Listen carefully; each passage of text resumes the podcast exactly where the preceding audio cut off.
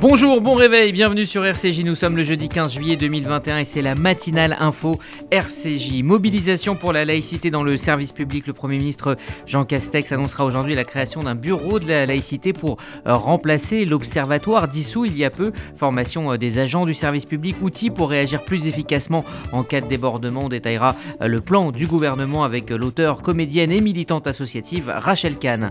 En Israël, le nouveau président de l'État, Yitzhak Herzog, était à la résidence de l'ambassade de France pour célébrer quatorze juillet. Hier, il a évoqué le rapprochement entre Israël et l'Union européenne. Notre correspondant en Israël, Gérard Benamou, a assisté aux célébrations. Et puis tout l'été, nous terminons à cette matinale info avec les meilleures chroniques, séries et littérature de l'année. Ce matin, Josiane Savigneau nous parlera de Jeunesse de Pierre Nora, paru chez Gallimard. Bonjour Margot Siffer. Bonjour Eddy, bonjour à tous. Il est huit heures passées de tout juste une minute et on commence cette matinale info avec le journal.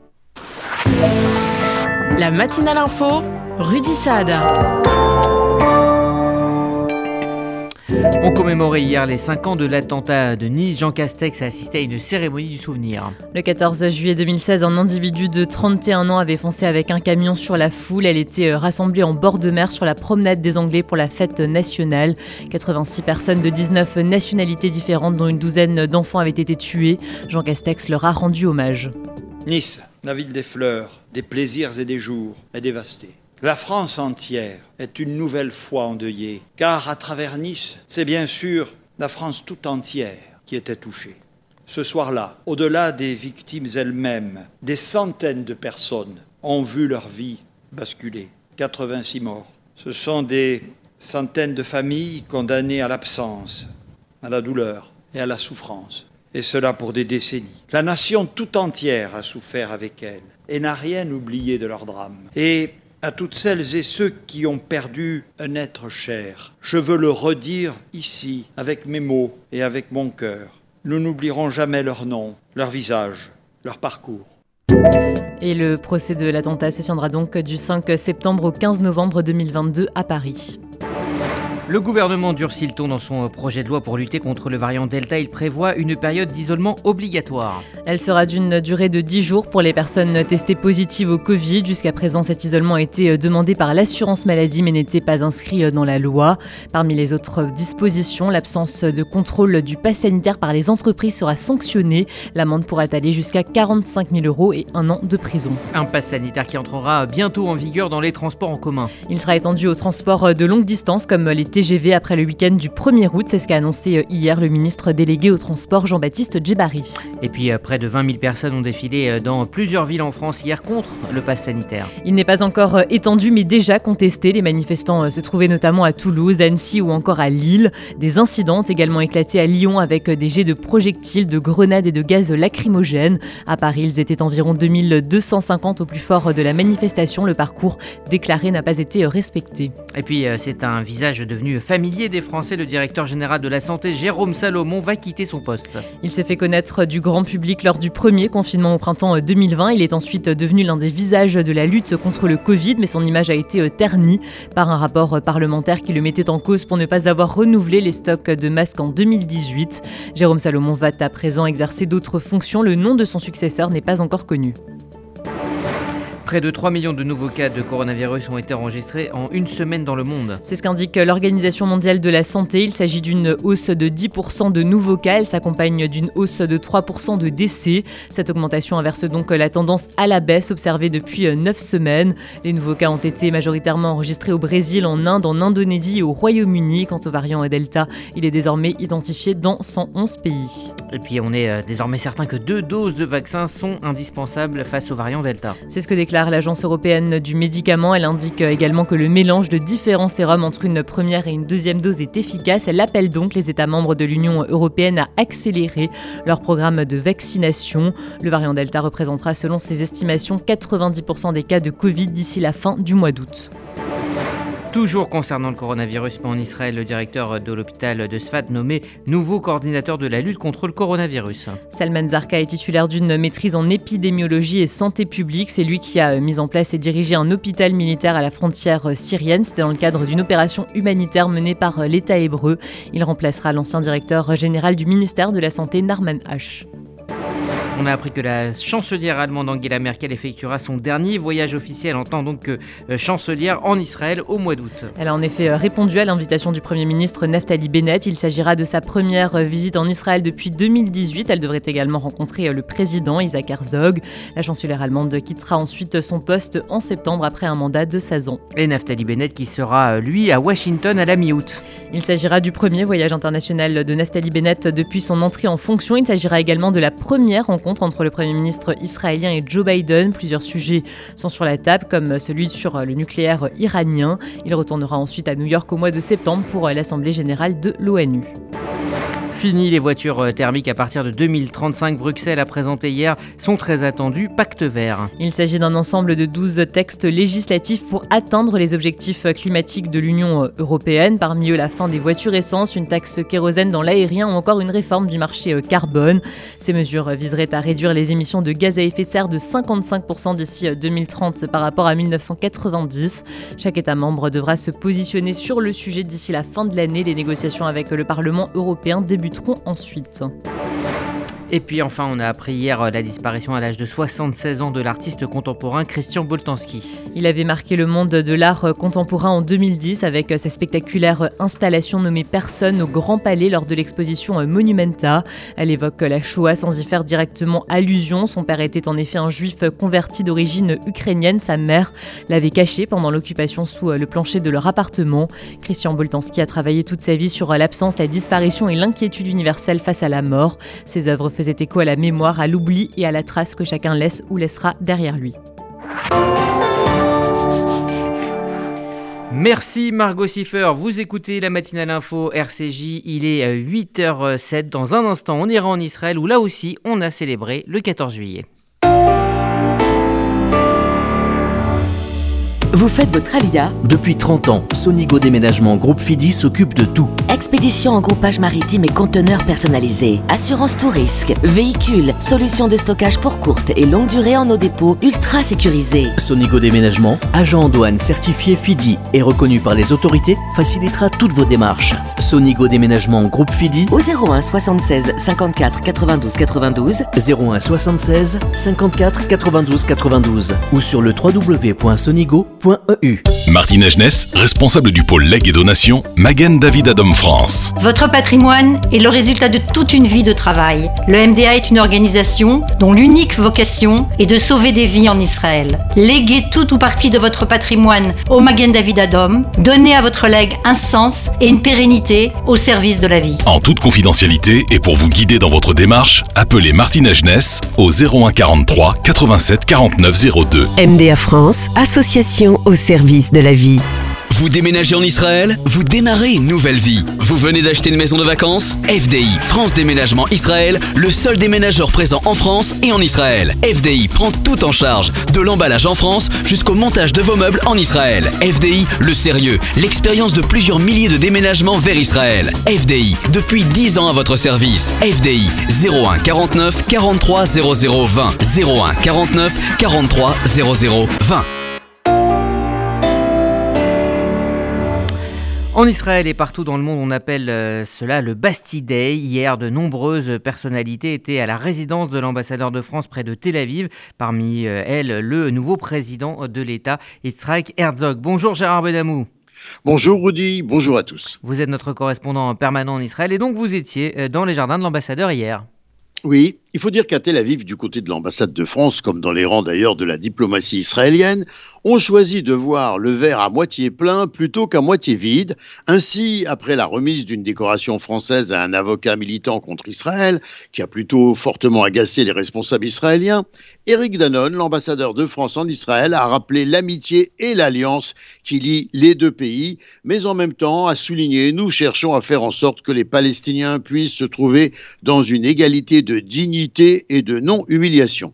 Et puis, Éric Danon a indiqué « Nous avons eu plus de rencontres ministérielles en un mois dernièrement que nous n'en avons eu ces trois dernières années », révélant par ailleurs une volonté d'un certain alignement sur Israël concernant la circulation des citoyens des deux pays durant cette pandémie du covid dix-neuf et ses variants. « Nous essayons de faire l'équivalence du pass sanitaire », a assuré hier Éric Danon, afin que les Israéliens puissent se rendre en France en marge de l'épidémie de coronavirus. Et on le disait donc en introduction, des personnalités israéliennes avaient très largement répondu à l'invitation française hier soir. En effet, y compris d'ailleurs des membres du gouvernement, comme le ministre de la Justice, Gideon Saar, mais également, vous l'avez dit, le président de l'État, Yitzhak Herzog, qui a remercié le président Macron pour les mots chaleureux qu'il lui a adressés après son élection et il s'est déclaré impatient de le rencontrer. Par ailleurs, le maire de Tel Aviv, Ron Hulday, s'est vu remettre la Légion d'honneur par l'ambassadeur Danon, au nom du président de la République française, pour la franche collaboration et l'amitié sans faute, manifestée par le maire de Tel Aviv, toujours présent à l'appel de l'amitié française, dans toutes les occasions de soutenir la France, notamment sur le plan culturel. Sur un tout autre volet, j'ai pu personnellement m'entretenir avec des pilotes de drones français qui participent actuellement à l'exercice international de drones, le premier du genre qui se déroule en Israël, accueillant des pilotes de cinq autres pays. L'exercice, appelé Blue Guardian, qui a débuté, est prévu pour deux semaines, au cours desquelles les équipes étrangères piloteront des engins sans pilote, comme le Hermès quatre cent cinquante de l'armée de l'air israélienne. Un pilotage qui exige des compétences très avancées, et les pilotes français m'ont précisé qu'ils sont avant tout des pilotes de chasseurs de combat performants avant d'être investis de missions sur des drones. Et tout en conservant une certaine discrétion liée aux consignes de défense, ils m'ont bien confirmé le bon déroulement de ces manœuvres internationales avec Israël. On revient à la diplomatie. Washington a quelque peu tapé sur la table à Ramallah lors d'une rencontre entre Mahmoud Abbas et une délégation du Congrès américain qui était en visite. En effet, très tendue cette rencontre. Deux sujets qui constituent un sérieux différent d'appréciation et d'entente entre Ramallah et les élus, les élus américains. Les allocations versées d'abord aux terroristes et à leurs familles par l'autorité palestinienne de Mahmoud Abbas, très critiquée par les Américains, et les conditions de la normalisation entre Israël et les États arabes, perçues comme défavorablement par Ramallah, également dénoncées par cette délégation américaine. Cette réunion à huis clos entre le dirigeant de l'autorité palestinienne et une dizaine de représentants du Congrès a donc été plutôt tendue par moments. Il est clair que nous étions en désaccord sur un certain nombre de questions, a témoigné sous forme d'anonymat un des dix membres de la délégation américaine. Et parmi les désaccords, les deux parties ont échoué à s'accorder sur les accords d'Abraham. Abbas a demandé en effet, selon le même témoignage, à la, dégla- à la délégation pardon, bipartite de dix membres de ne pas aider à développer davantage les accords avant que le conflit israélien, israélo-palestinien ne soit résolu. Une requête rejetée par les Américains. On évoque maintenant la prochaine conférence des Nations Unies sur le racisme. Pour le nouveau président de l'État d'Israël, Yitzhak Herzog, eh bien, elle est un rassemblement de haine, de calomnie. C'est ce qu'a déclaré Jérusalem. En effet, le nouveau président de l'État, Herzog, estime qu'il s'agissait d'un événement antisémite dans le pire sens du terme. Des propos tenus lors de l'ouverture du Forum mondial de lutte contre l'antisémitisme à Jérusalem, Yitzhak Herzog a alors appelé les pays et les organisations sensibilisées à l'antisémitisme à s'unir en agissant de manière décisive, unanime et sans peur contre la conférence de Durban quatre de septembre pour s'assurer qu'elle n'aura pas lieu. Gérard Benamou en direct de Tel Aviv pour R C J. Merci Gérard, vous écoutez la matinale info R C J, il est huit heures treize, dans un instant on évoquera avec notre invité Rachel Kahn le lancement aujourd'hui d'un comité interministériel de la laïcité. Il devrait s'accompagner d'une série de mesures pour éviter les dérives dans le service public.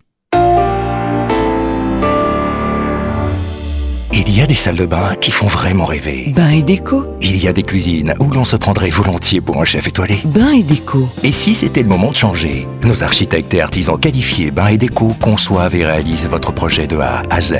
Des produits avant-gardistes, des marques prestigieuses et un vrai savoir-faire. Pour une seule ambition, l'exception. Bain et déco, deux showrooms de plus de cinq cents mètres carrés à Paris onzième et Boulogne-Billancourt. Et venez découvrir notre nouveau showroom, deux cent douze boulevard Saint-Germain, Paris septième. Bain et déco point fr. Regardez votre fenêtre. Vous ne voyez rien ? Là, vous avez vu tous ces euros qui passent à travers ? Ne laissez plus s'envoler votre argent. Avec la Maison de la Fenêtre, changez pour des fenêtres qui vous isolent efficacement du froid et du bruit. En ce moment, la Maison de la Fenêtre vous offre vingt pour cent de réduction sur votre devis. La Maison de la Fenêtre, un geste pour la planète, un vrai plus pour votre confort. Appelez vite au zéro un quarante-deux onze zéro trois zéro trois. zéro un quarante-deux onze zéro trois zéro trois. Certifié Calibat et R G E. R C J. Formation des agents du service public, charte, référent, journée de la laïcité. Jean Castex réunit aujourd'hui le premier comité interministériel de la laïcité qui concerne pas moins de dix-huit ministères. Ce comité doit valider un plan d'action de dix-sept mesures comme la création d'un bureau de la laïcité qui remplacera le contesté observatoire de la laïcité. Les détails avec Églantine Delalleux. C'est aujourd'hui que le comité interministériel de la laïcité se réunit pour la première fois. Il remplace l'Observatoire de la laïcité, connu pour son travail sur le terrain, mais accusé depuis plusieurs années par certains responsables politiques de complaisance vis-à-vis de l'islamisme, notamment après l'assassinat du professeur Samuel Paty. Ce nouveau comité interministériel de la laïcité réunit les ministères de l'Intérieur, de l'Éducation nationale et de la fonction publique. Matignon l'a imaginé comme un outil pour préparer l'application du projet de loi confortant les principes de la République. À travers ce comité, une vingtaine de mesures doivent être annoncées, comme la création d'un bureau de la laïcité selon nos confrères du Figaro. Il devra coordonner l'action et les décisions de tous les ministères concernés. Une formation généralisée de tous les agents publics sur le sujet aura aussi lieu. Toujours selon le Figaro, le domaine d'application de la laïcité sera étendu aux organismes publics comme la C A F, la Caisse primaire d'assurance maladie ou encore Pôle emploi. L'instauration d'une journée de la laïcité est aussi sur la table, une journée qui devrait avoir lieu le neuf décembre en référence à la loi de mille neuf cent cinq concernant la séparation des églises et de l'État. Églantine Delalleux. Et pour en parler, nous sommes en ligne avec Rachel Kahn, auteure, comédienne et entre autres présidente de la commission sport de la LICRA. Bonjour. Bonjour. Merci d'être avec nous ce matin. Alors, vous avez été reçu avec d'autres personnalités et d'autres militants pour la laïcité par la ministre déléguée à la citoyenneté, Marlène Schiappa, il y a quelques jours pour préparer ce, ce lancement. Est-ce que vous avez senti une vraie volonté de changer de braquet et de reprendre la main sur la laïcité, notamment dans le service public de la part du gouvernement ? Oui, bah complètement. Mais de toute façon, c'est pas euh, simplement euh, aujourd'hui. C'est un travail... Euh... qui dure de, depuis euh, depuis quelques mois et voire depuis euh, un an.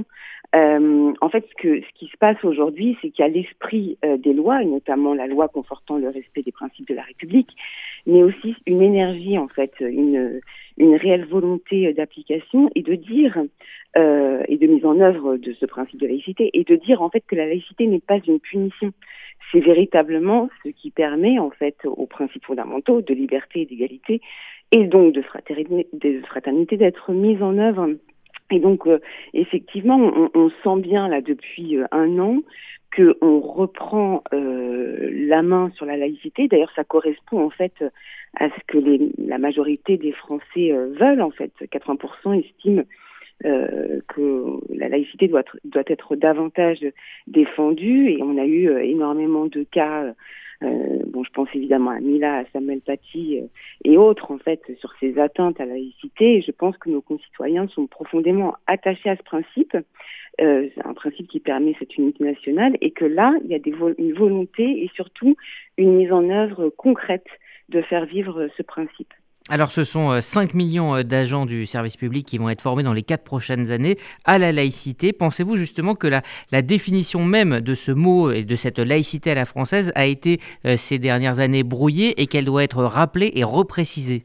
Oui, complètement. Mais la laïcité comme, comme l'universalisme en fait, hein, c'est que les gens, comme je vous disais, voient... Euh, Une partie de la population le voit comme une espèce de contrainte, comme quelque chose de délétère, de sectaire. Non, en fait, là, il y a un désir, au contraire, de, de reprendre euh, nos fondamentaux et ce qui permet euh, l'émancipation de chacun. Et puis, euh, c'est vrai que vous en avez parlé tout à l'heure, il y a cette volonté, euh, cette obligation plutôt de formation au principe de laïcité des fonctionnaires, mais il y a aussi une extension de l'obligation de neutralité aux organismes qui sont chargés euh, des missions de service public, euh, la création d'un réseau de référents à la laïcité, et puis et puis quelque chose de très important, la, la faculté euh, euh, donnée au préfet de demander au juge la suspension euh, d'un acte d'une collectivité territoriale qui dérogerait euh, à ce principe fondamental. Donc euh, c'est vraiment extrêmement euh, concret et ça permet de matérialiser un, un principe qui est souvent flou, mal défini, mal expliqué.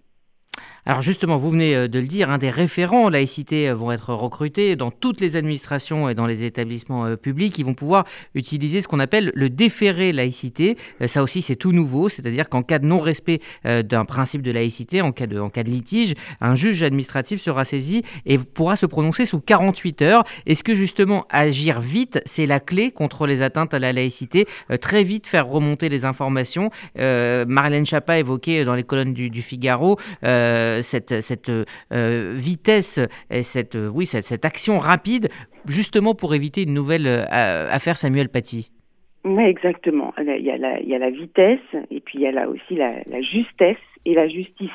Euh, le président euh, de la République avait rappelé, euh, suite euh, à la décapitation de ce professeur, « Ils ne passeront pas euh, ». Et je pense que c'est la ligne aujourd'hui, « Ils ne passeront pas ». Et ça veut dire que c'est extrêmement rapide de remettre le droit, euh, le juridique, euh, tout de suite en place et tout de suite en œuvre. Aujourd'hui, on a vraiment besoin euh, de, de, de, j'allais dire, de remettre l'église au milieu du village, mais mmh. c'est un peu ça, c'est-à-dire en fait de, de, de remettre le droit au centre euh, pour, euh, pour vraiment faire infuser, euh, puis aussi de manière culturelle, hein, faire infuser Euh, nos, nos principes et, et bien faire comprendre qu'il y a ce qui est possible en droit en France et ce qui est impossible. Voilà. Et je pense qu'effectivement, la vitesse, la réaction euh, font partie en fait de cette volonté, cette énergie euh, et, euh, et sont, sont absolument nécessaires. Sinon, euh, sinon, si, si on n'agit pas vite, de toute façon, c'est euh, l'escalade à, à, tout, à tous les maux. Mm. Alors, une journée de la laïcité hein, sera euh, créée hein, tous les neuf décembre. Euh, quels en seront les, les contours ? À quoi va ressembler cette journée de la laïcité ? bah, En fait, bon, pour l'instant, c'est, euh, c'est encore euh, en, en réflexion, mais je pense qu'il y a une volonté de faire vivre, c'est-à-dire de, de, de, d'embrasser ce principe. Et ça, ça peut passer, en fait, euh, des, des, des événements qui, qui auront lieu... Euh, Dans, dans les écoles, dans les collèges, les lycées, euh, mais aussi euh, en tant que citoyen. En fait, on a fêté hier euh, le, le quatorze juillet euh, et en fait, de la même manière, on pourrait avoir des événements et surtout sur toutes les sur tous les toutes les thématiques. C'est-à-dire que euh, laïcité et culture, moi qui écris et qui et qui joue, je sais à quel, à quel euh, Enfin, je sais à quel point c'est précieux, en fait, ce principe, notamment dans la création, euh, pour, per- pour permettre aux, aux artistes de pouvoir créer en totale euh, liberté, de pouvoir exprimer euh, leur, leur désir. Donc, je pense que cette, euh, cette journée de la, du neuf décembre pourra être euh, extrêmement euh, divers, parce qu'en fait, la laïcité n'est pas un, n'est pas une idéologie, en fait. C'est ce qui permet d'avoir une pensée multiple et libre. Donc, je pense que cette journée bah, sera... Euh, conjugué avec euh, les principes de fraternité, de liberté, d'égalité, de justice. Il y aura sûrement des discussions extrêmement tendues, voire des incompréhensions lors de cette journée. Je pense par exemple dans, dans les écoles ou dans certains lieux oui. euh, en France. Est-ce qu'il euh, faut avoir le courage de mettre les pieds dans le plat ? Moi, je pense qu'il faut... Un, un ça c'est sûr. Enfin, on, là, on, on, franchement, hein, les gens, on, on, enfin, les citoyens, nous, on, on en a marre en fait de ces dérives qui ne sont pas possibles euh, parce que euh, complètement euh, antinomiques avec nos fondamentaux. Euh, évidemment, donc là, on sent bien qu'il y a certains domaines, je pense au domaine associatif, au domaine culturel, universitaire et évidemment à l'éducation nationale, où il y a une frilosité, il y a une peur. Et je pense que là, ce qui va se passer avec le comité interministériel, c'est que ça permet un accompagnement véritable Euh, des professeurs des établissements. Donc en fait, l'idée c'est de de de se conjuguer, de se donner la main pour faire vivre cette laïcité sans sans crainte, mais plutôt dans un objectif de transmettre à nos enfants pour qu'ils puissent s'émanciper. Merci Rachel Kahn, auteure, Merci, comédienne oui. et puis entre autres présidente de la commission sport de la LICRA et évidemment chroniqueuse de talent sur R C J. Oui. Merci à vous et bonne journée. Merci beaucoup Rudy, au revoir. Au revoir.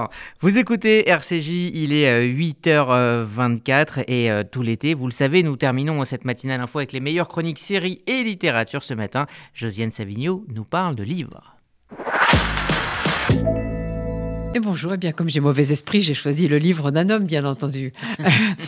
Donc, Jeunesse de Pierre Nora, alors, chez Gallimard. Alors, pourquoi ça m'a beaucoup intéressée ? Pierre Nora est né en dix-neuf cent trente et un, il travaille depuis plus de cinquante ans comme éditeur chez Gallimard. Et évidemment, on s'attendait à ce qu'il fasse, vous savez, les mémoires habituelles, quoi. Ah, j'ai publié Michel Foucault, je suis un grand éditeur, j'ai fait les lieux de mémoire, et cetera. Eh bien, pas du tout. Il fait un livre sur sa jeunesse. Comme il le dit, j'ai paré au plus pressé, au moins connu, et à ce qui, de ma jeunesse, me tient le plus à cœur. Et c'est pour ça que j'ai vraiment aimé ce livre, parce qu'il est inattendu, il est plein de surprises, et c'est un, un vrai bonheur de lecture. Alors, dix-neuf cent trente et un, ça veut dire qu'on a huit ans au moment de la guerre, donc enfant caché. Il raconte tout ça dans un chapitre qui s'appelle « Le Vercors ». Et puis ensuite, il y a un chapitre sur mon histoire juive, et ça se termine ainsi. Si bien que s'il fallait en définitive caractériser d'un mot ce que représente pour moi la dimension juive de ma propre histoire, je serais tentée de dire, avec cette éternelle habitude de fuir une identification par une autre et de n'être nulle part où on m'attend, rien et tout, tout est rien. Et puis, bien sûr, il parle de sa famille, notamment de son frère Simon Nora, vous savez, grand euh, euh, commis de la République, directeur de l'E N A. Et alors, il y a une anecdote très drôle, c'est que Simon Nora euh, trouve assez, comment dire, peut-être pas vulgaire, mais enfin idiot, que euh, son frère se présente à l'Académie française. Sans doute parce qu'il était trop orgueilleux pour risquer. Euh... Et donc Pierre Nora lui répond, euh, il dit « Mais enfin, pourquoi tu te présentes à l'Académie ?»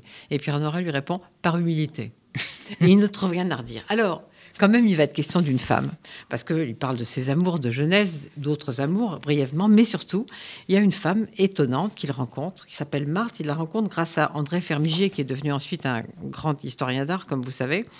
Et donc, cette Marthe, il dit, une de ces familiarités qui ne s'explique pas s'est immédiatement établie entre Marthe et moi. En quelques jours, je ne la quittais plus, presque plus. Encore qu'une bonne partie de son temps et de sa vie m'échappa, me la rendant encore plus mystérieuse. Marthe n'était pas la beauté même, mais elle irradiait une poésie faite d'exotisme et d'élégance. Sur le moment, je ne me suis pas posé la question sur notre différence d'âge.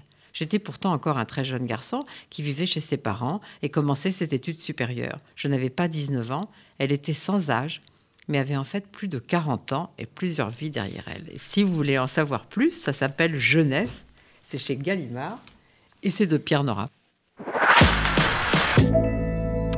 R C J, il est huit heures vingt-six, bientôt vingt-sept, et voici la météo de Sylvie. Bonjour à tous. À Paris, le temps incertain deviendra plus perturbé en seconde partie de journée avec un ciel très nuageux et des possibilités d'averses. Il fera vingt degrés maximum. À Strasbourg, un temps humide, nuageux avec risque de brouillard ce matin avec des pluies suivies d'averses tout au long de la journée et dix-huit degrés cet après-midi. Et à Tel Aviv, plein soleil, ciel bleu et trente degrés. Bonne journée sur R C J. Merci Sylvie, c'est la fin de cette matinale info. R C J, vous le savez, ça continue sur les applis disponibles sur Apple et Android. Pour la F M, rendez-vous à onze heures avec Essentiel, les rendez-vous du jeudi, un monde de livres, présenté par Josiane Savigneau, que l'on vient d'entendre. Elle reçoit Perrine Simon-Naoum et Marc Crépon. À midi, je recevrai en direct le grand rabbin de France, Chaim Corsia, dans R C J euh, midi. Et puis à euh, treize heures, la vie d'artiste, euh, Laurent Sexy, que reçoit Yasmina Reza pour son livre Serge chez euh, Flammarion. Voilà pour le programme de la journée, journée que je vous souhaite excellente et un peu ensoleillée si on a un peu de chance sur R C J. Très bonne journée.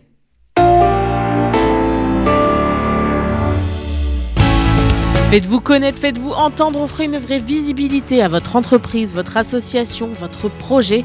R C J est là pour trouver avec vous la solution clé en main. Spot radio, campagne publicitaire, publi-reportage, sponsoring d'émissions. Nous serons à vos côtés pour élaborer ensemble la meilleure des stratégies pour vous faire connaître. Appelez notre régie publicitaire au zéro six zéro trois quarante-sept quatre-vingt-dix-huit trente-six. Depuis près de cent vingt ans, le K K L reconstruit le pays d'Israël. Parcs, forêts, réservoirs d'eau, infrastructures, programmes éducatifs. En léguant tout ou partie de votre patrimoine, vous participerez au projet sioniste et laisserez votre empreinte en terre d'Israël. Contactez en toute discrétion et sans engagement le K K L et demandez Linda. K K L zéro un quarante-deux quatre-vingt-six quatre-vingt-huit quatre-vingt-huit zéro un quarante-deux quatre-vingt-six quatre-vingt-huit quatre-vingt-huit. Regardez votre fenêtre. Vous ne voyez rien ? Là, vous avez vu tous ces euros qui passent à travers ? Ne laissez plus s'envoler votre argent. Avec la Maison de la Fenêtre, changez pour des fenêtres qui vous isolent efficacement du froid et du bruit. En ce moment, la Maison de la Fenêtre vous offre vingt pour cent de réduction sur votre devis. La Maison de la Fenêtre, un geste pour la planète, un vrai plus pour votre confort. Appelez vite au zéro un quarante-deux onze zéro trois zéro trois. zéro un quarante-deux onze zéro trois zéro trois. Certifié Calibat et R G E.